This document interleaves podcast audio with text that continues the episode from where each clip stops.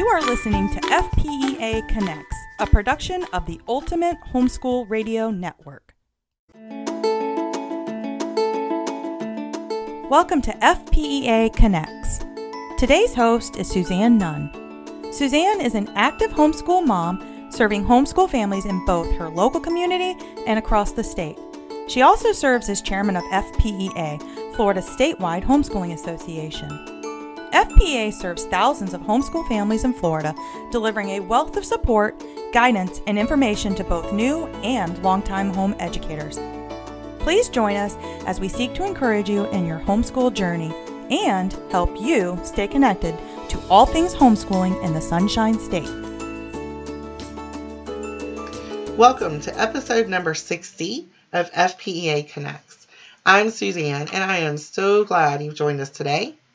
Sharon and I are here, and we are excited to share some time with you.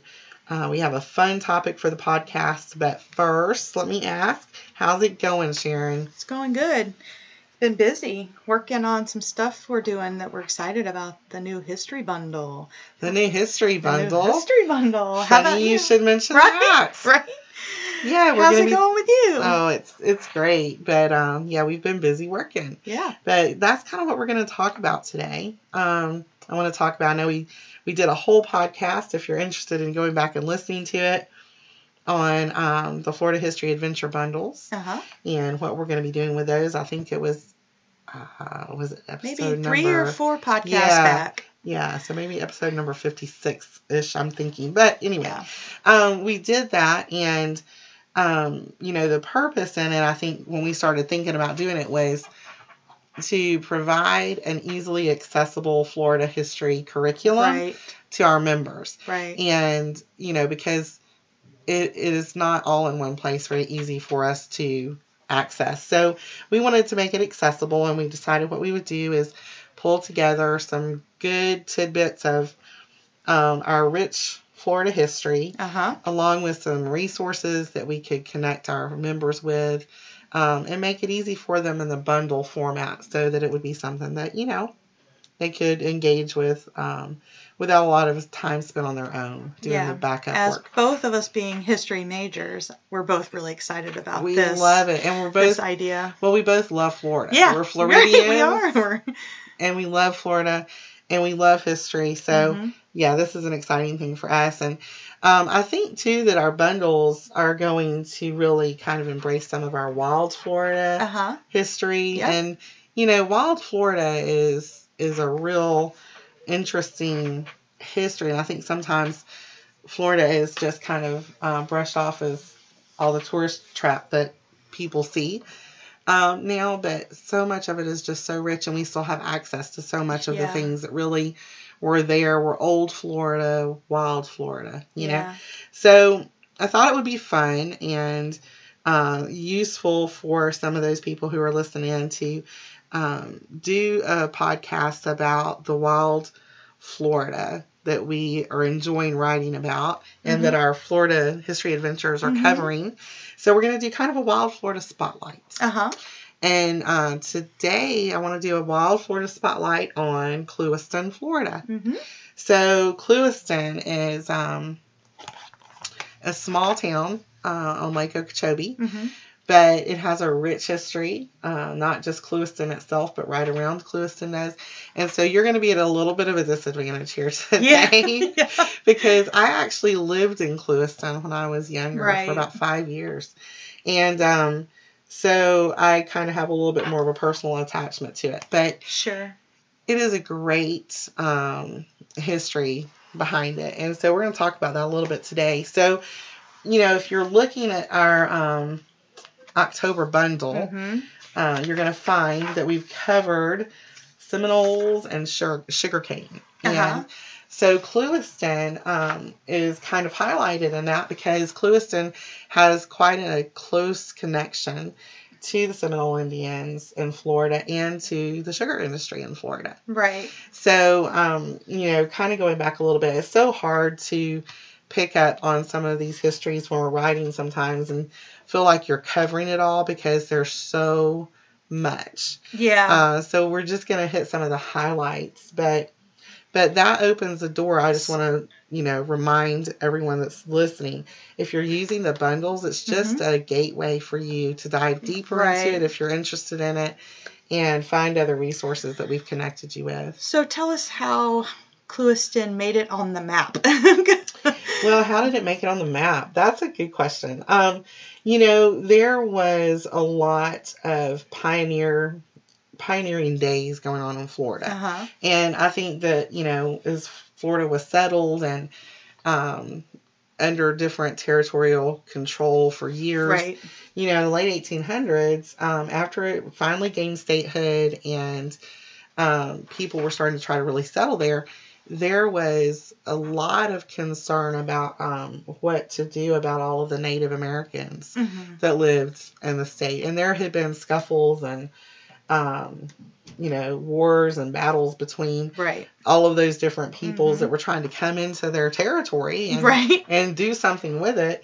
Uh, but there were Indians who also started to come into Florida from Georgia and Alabama and other states hmm as you know the nation was growing and they were beginning to kind of be pressured into moving out and um, so you know in history you'll be familiar with of course some of the indian removal that happened with the trail of tears and then Mhm. of course what was happening in florida is they were trying to convince the indians to relocate and move to um, Oklahoma. Oklahoma. Yeah. So, you know, you're going to see that create some um, of the Seminole Wars that are popular in our Florida history to talk about and that we cover in our bundle.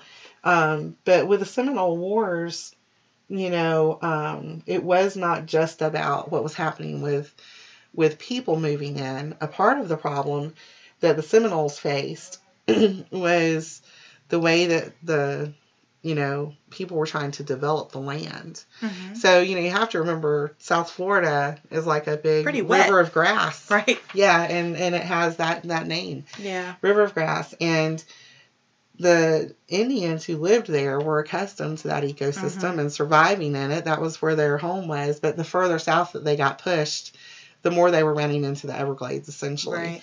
Um, so having to do that, and you know, and even by the early 1900s, um, the Department of Agriculture hmm and the um, Army Corps of Engineers hmm were working in Florida to try to um, change the landscape, building canals, Oh, doing yeah. things to try to um, work that out so that it could be utilized for agriculture hmm and for for you know growing some product.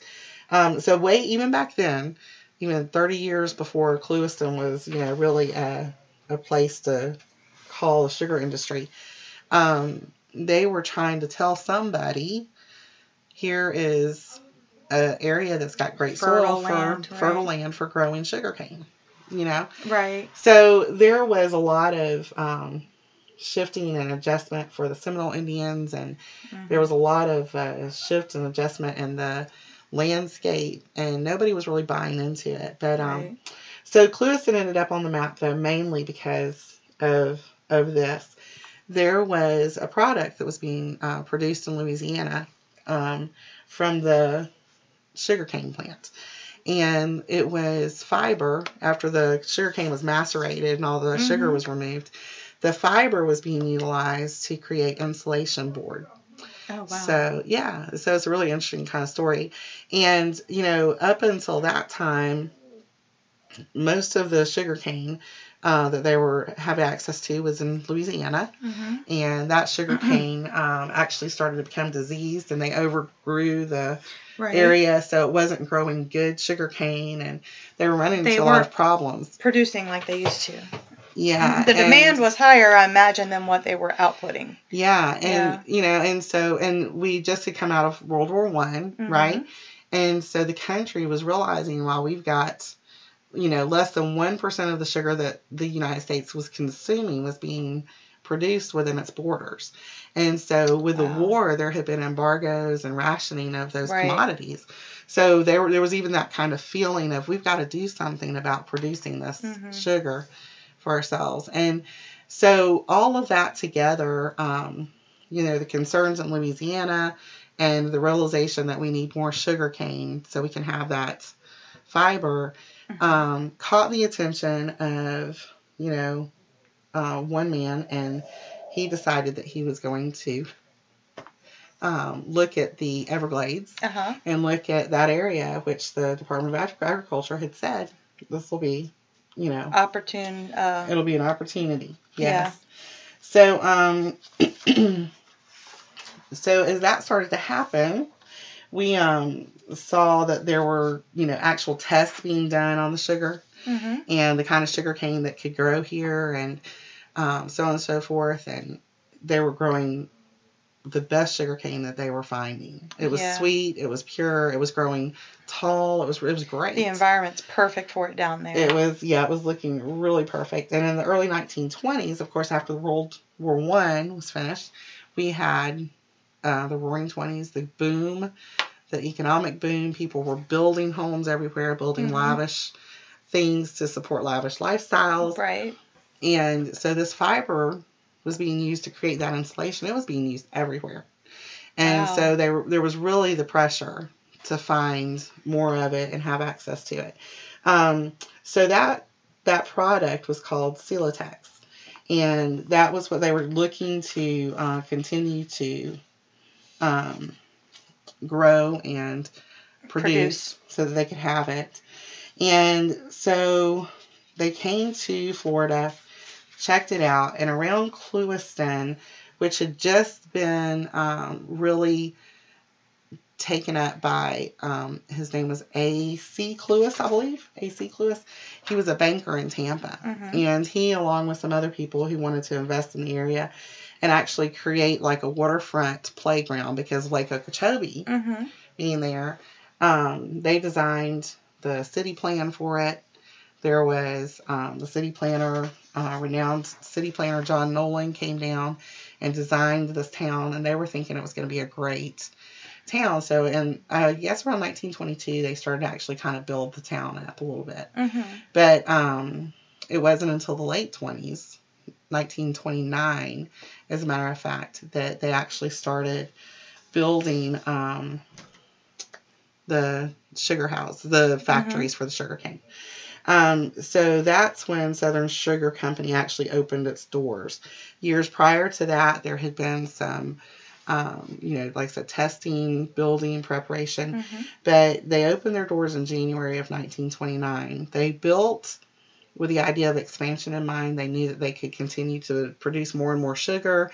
They were buying thousands of acres of land, and um, so that's what they they were working toward. Well, 1929 was also the Beginning of the Great Depression. yeah, the stock market crashed in October. hmm Um, so they had issues because of the stock market crash. They had Right. issues because they they were having issues with the drainage. hmm Um, so it was causing some things that were seemingly uh, not able for them to overcome. The Southern Sugar A Company lot of just couldn't handle it. setbacks. So they had setbacks. and in 1931, um, a guy Charles Stewart Mott, he was actually vice president of General Motors. Uh-huh. He was a great businessman, a philanthropist, um, and had a love for farming because of some of his ancestors who had come Uh-huh. and settled here.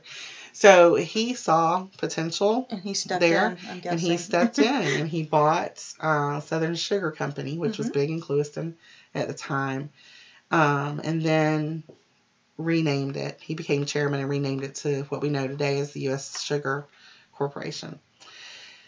So it was a great, like I said, great history um, Mhm. behind how even got started. Uh, Charles Mott had to deal with the depression, had to deal with you know other things, but by the end of the 1950s, when we had um, a Cuban Revolution going on uh-huh. uh, that caused more embargoes on the sugar from Cuba, um, at that point in time, the facilities were ready, and it, we had the potential in Florida to go ahead and produce that kind of sugar, and that's when it really took off. Yeah, and I imagine because our consumption of sugar has increased over the years Yeah. as well, because we consume, as Americans, we consume a lot more sugar now than we probably did back then. Yeah. With sodas and food choices and whatever. Oh yeah. I imagine that it just really took off. And the sugar industry um, in Florida, I mean, when they started building, they built railroads from both Uh-huh. sides of the state so that they would have Right. transportation and access to both coasts. Uh, they built roads. Sugarland Highway is one of them. I mean, Mhm. it was built so that people could get in and out, effectively transporting the sugar everywhere that needed to go in the United Mhm. States. Um, U.S. sugar industry over time uh, was able then to have control of everything from planting to harvesting to processing, you know, and so they really garnered that um, potential of growing sugarcane. And Charles Mott proved that not only was it possible to grow sugarcane in the muck of the Everglades, but that it was profitable. That it actually It was worked very well. profitable. Yeah, and because of the industry growing, um, they were able to really build up, you know, Clewiston. Mhm. Um, they built some beautiful offices there. They built the Clewiston Inn, which is a historic um, site now. But they would bring in dignitaries Mhm. um, to stay there and businessmen. And so, really, they employed many of the families Uh-huh. that lived in the town. So, it was uh, great. having grown up in Clewiston, Mhm. um, you weren't there in the 20s. I Not know that. 20s, nope. So, did you see a lot? Is the sugar company still there? Is it still really big Oh, in yeah. Clewiston? Oh, yeah. yeah. Yep, still functioning. The company, you know, like I said, having um, grown with the times, it's also diversified. They don't just do sugar anymore. Okay. They do other things. Um, and again, it still employs a large number of people in the town. The town didn't grow into the city I think that they had envisioned, but it's a town built around that that industry.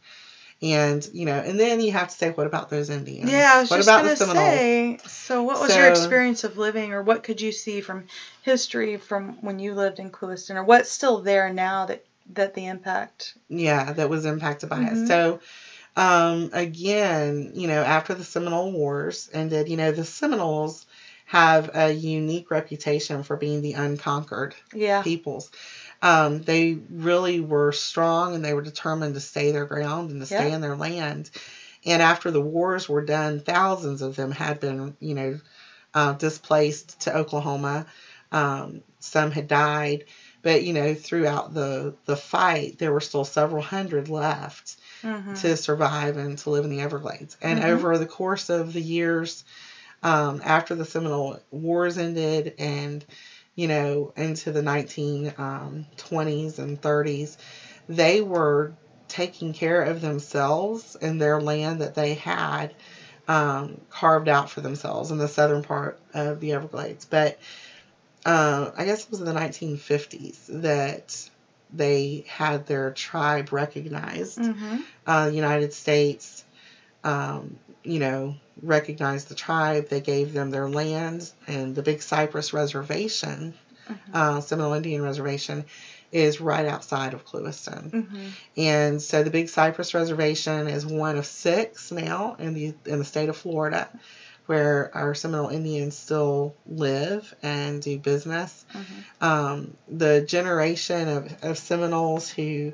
survived that and, and survived in the swamps and hid out for years just until they could, you know, get a, a good, fair footing. Um, their children became this generation of forward thinkers and Right. um, they created the councils and the tribal Mhm. um, politics now they're in place. And there were businessmen and there were um, people who really saw a future for the Seminole Indian tribe. And so they've they've done well in business. They've created quite a great economy hmm uh, for them. They've, you know, got um, Billy Swamp Safari is on the Big Cypress Reservation, and that was always yeah. when I was growing up. I didn't even understand the history connected to it, but now that I do, you know, it was just the place where everybody went and rode Right. airboats, you know. Um, so it's always hard for me to look back and realize I didn't recognize the history yeah. and the value of it when I was there. Um, but there's also in Clewiston, um, well, on the reservation, there's the, um, I hate to mutilate the name, I always do, but the Ah-Tah-Thi-Ki um, uh huh. Yeah. Museum, Right. which is on the Indian Reservation too, which is a great Seminole Indian museum. Um, when we're there this um, fall, we're going to see the opportunity to participate in some festivals and things too that they have going on. But in Clewiston, there's the Clewiston Museum, it is little and it is so um, so something you would not anticipate. Now, it's got so much history, the history of the area from um, you know way back up until the present day. Um, from there, you can actually go on Sugarland tours too, where you can tour the Mhm. sugar industry and see, you know, everything from the cane fields to the processing. Right. That's Yeah. great. It's great. So you mentioned something about something this fall. so tell us about uh, what are we going to be doing? So what we're doing is with our Florida History Adventures Mhm. bundle, we're are, we're working out doing some FPA family road trip days. Right. And so you can't do sugars, sugar cane and Seminoles without going to Clewiston. I mean, Right. that's just a road trip waiting to happen. So it's set up for August 27th. There's a, uh, October. I'm sorry, October. Thank you. October 27th. Um, and we have a Facebook event that you can um, join and figure out a way for us all to meet up. Those Yep. are interested in going. Uh, we'll be going to the Billy Swamp Safari, which, like I said, is on the Big Cypress Indian Reservation, and um, you can get all the details from their website about pricing and uh, things to do. And then um, the Ah-Tah-Thi-Ki Museum is there, and you know the Clewiston Museum is in Clewiston. But you can set up a great weekend if you want to go for the weekend, or you can just join us for the day, and it'll be a lot of fun. Yeah. But um, you know, so I know that's a lot of information in our Florida Adventures, uh, Florida History Adventures bundle. You actually can get the information um, in writing about the history of the Seminole Indians and the history of the sugar industry.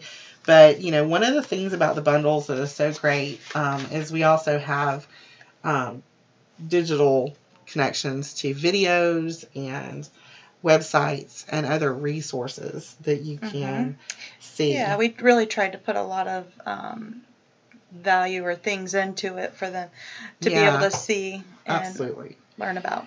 Yeah, Mm-hmm. and normally um, with our podcast, we try to do some books, some suggestions Right. for books. But you know, again, in the Florida History Adventures bundle, plus part of the plus is you get a list of books and other resources Right. that you can utilize uh, to expand your studying potential. But it's a lot of great stuff. But Clewiston is a great little town. Uh, America's sweetest town is what Oh. it's called. Isn't that great? I guess that, that's Yeah, cute. It's Sweetest. America's sweetest town, and um, and I think you'll love it. It's kind of Yeah. it's just kind of old Florida. Yeah, well, we're So- so excited about these adventure bundles. We hope that people will um, be able to partake in the field trips that we might be doing throughout the year, meet Yep. up with us, and um, Yeah, it's great. it'll be fun. So, download that bundle. If you're a member, you can download the bundle from the website. We'll also link it in the show notes for Mm-hmm. Right. the podcast. So, make sure that you're an FPA member. And um, take advantage of those bundles we'll be doing all year and look forward to future podcasts. Yeah, spotlights. more wild Florida spotlights ahead. Yeah. Yeah. So again, uh, for those of you that are joining us today, I hope you've gotten a lot of good information, or at least um, piqued your little interest about Clewiston. Clewiston. And um, if you are just starting homeschooling or considering homeschooling, um, remember that FPA is your source for all of your homeschooling needs in Florida. And you can check out our website at www.fpa.com for exciting opportunities and valuable resources. Also, you can follow us on Twitter, Facebook, Pinterest, and Instagram uh, for other great tidbits and resources that are sure to help you as you create your customized homeschool journey.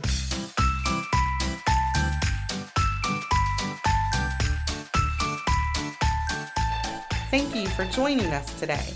We hope you've enjoyed our show and will join us next time for FPEA Connects. You can find us on the Ultimate Homeschool Radio Network at ultimateradioshow.com. For more information about FPEA, visit us at our website, fpea.com. You can also follow us on Facebook, Twitter, and Pinterest. Until next time, stay connected.